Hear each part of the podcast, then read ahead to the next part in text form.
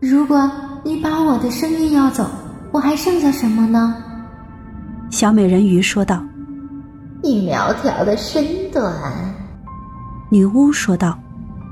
轻盈的腰肢和你那会说话的眼睛，一定可以迷住人心的。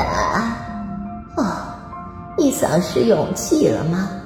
把你的小舌头伸出来，让我把它割掉，作为报酬，你就可以得到那种强烈的药剂了。行，小美人鱼说道。巫婆于是把罐子放好，开始煎那魔药。哦，赶紧是件好事情。于是她把蛇捆成一团，用它把罐子擦了擦，接着便抓破了自己的胸脯，让黑血滴进罐子里，冒出奇形怪状的气，看起来怪吓人的。女巫不断的往里面添加一些新的东西，药剂沸腾的时候，那声音像是鳄鱼哭。最后药剂煎好了，看上去就像清澈的水。嗯，好了。巫婆说着，割下了小人鱼的舌头。现在它哑了，既不能唱，也不能说话了。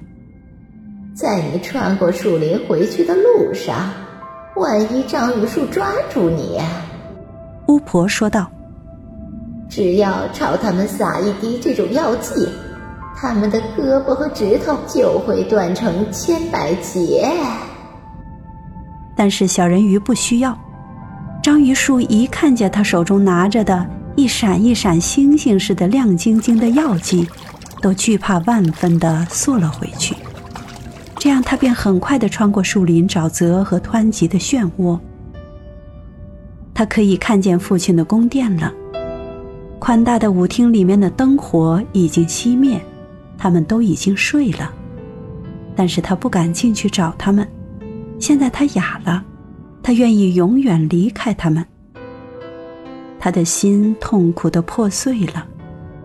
他悄悄地走进花园，从众位姐姐的花坛上。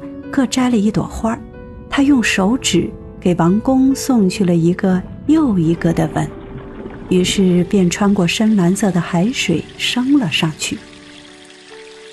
当他看见王子的宫殿，爬上那宏伟的大理石台阶的时候，太阳还没升起，但月亮清澈明亮。小美人鱼喝下那有魔力的药汁儿，马上就感觉像有一柄双刃剑。穿透了她娇嫩的身体，她昏死了过去，躺在那里就像死了一般。